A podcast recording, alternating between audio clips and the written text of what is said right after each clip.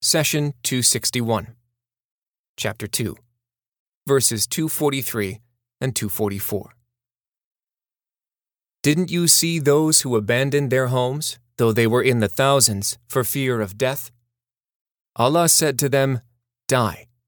Then He restored them to life.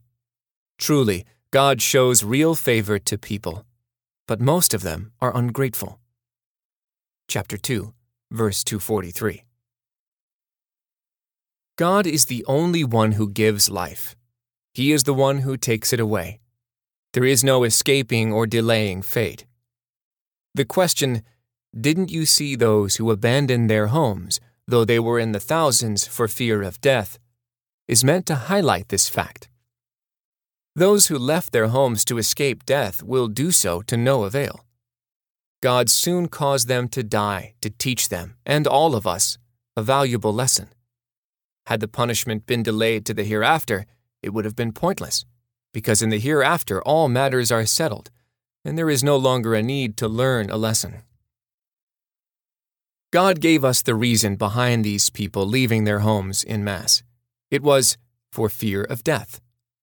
As we all know, there is no escaping death. It is something that every living being will experience. People of faith should be most aware of this fact. So God caused them to die and then brought them back to life to show them their error. As we noted earlier, the reason for their escape was not mentioned. We do not know if they were in fear for their lives from an approaching enemy, widespread disease, or something entirely different. The reason does not matter. It is part of the lesson God wants you to ponder. Life and death are Allah's domain. Perhaps the phrase, though they were in the thousands, should give us a peek into the poor spiritual status of this group. They were large in numbers, so they should not have been afraid. They were large in numbers Yet they did not advise one another to put their trust in God. No one said, Let's face our problems and leave life and death to God. Here we should pause and examine the phrase, Allah said to them, Die. When you give a command and tell someone to do something, it should be within his or her ability. You cannot ask someone to do the impossible. Here you may think, if God is asking them to die, they can just kill themselves. But you would be confusing death and killing. Death happens for no reason or through something outside your control and the control of others. Killing, on the other hand, could be by suicide or murder. God teaches us the distinction in the following verse Muhammad is but a messenger, and messengers passed away before him. If then he dies or is killed, will you turn back on your heels? Whoever turns back on his heels can in no way harm God, but God will reward the grateful. Chapter 3, verse 144. In this verse, dying and killing were mentioned separately and distinctly. We can find further clarification in the following verse. No soul may die except with God's permission at a predestined time. If anyone strives for the rewards of this world, we will give him some of them. If anyone strives for the rewards of the hereafter, we will give him some of them. We will reward the grateful. Chapter 3, verse 145. Death, its time and manner, is the domain of God alone. So when God issued the command, die, then he restored them to life. They had no say in the matter of dying or coming back to life whatsoever. Life and death happen via God's command, be, and it becomes. Here is another example of matters exclusively in God's hands. The Almighty says, Then he turned to the sky, which was smoke. He said to it and the earth, Come into being, willingly or not. And they said, We come willingly. Chapter 41, verse 11. In matters of creation, life, and death, there is no choice. In other words, there is no cheating death.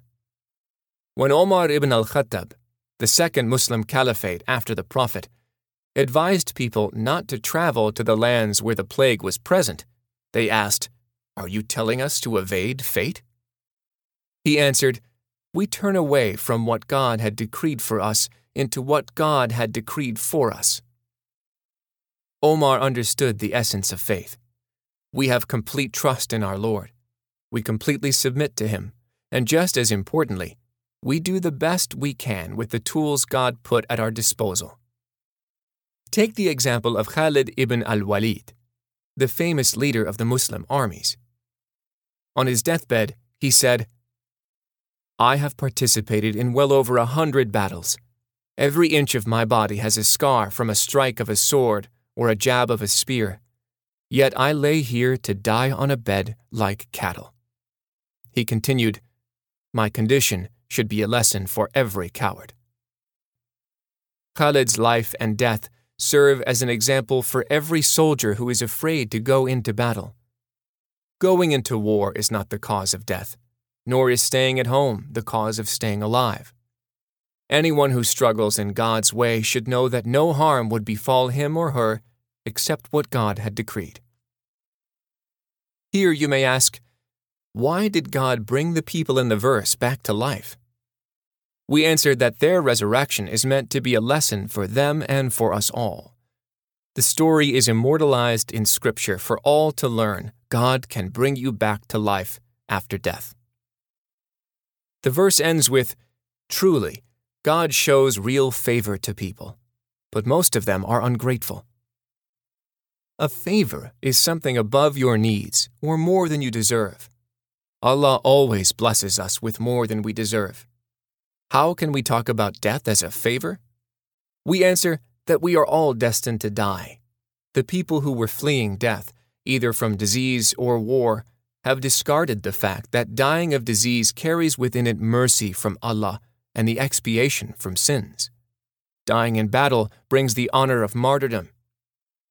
We often overlook the blessings of life and the blessings of death. Allah is our Creator, and every Creator takes the utmost care of his or her creation, whether in living or dying. Keeping the lessons of this verse in mind, we look to the next verse in the cow.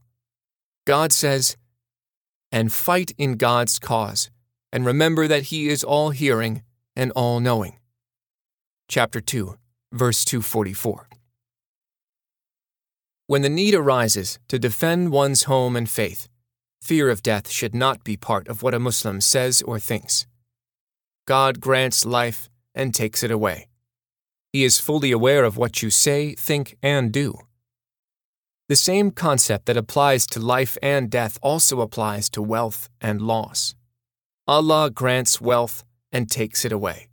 He says, As for those who stayed behind and said of their brothers, If only they had listened to us, they would not have been killed, tell them, Ward off death from yourselves, if what you say is true.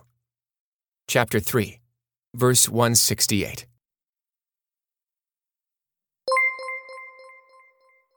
The Prophet, peace be upon him, said, convey my teachings to the people, even if it is only a single verse. Please take a moment to subscribe and to share with your family and friends. Visit us at www.qurangarden.com.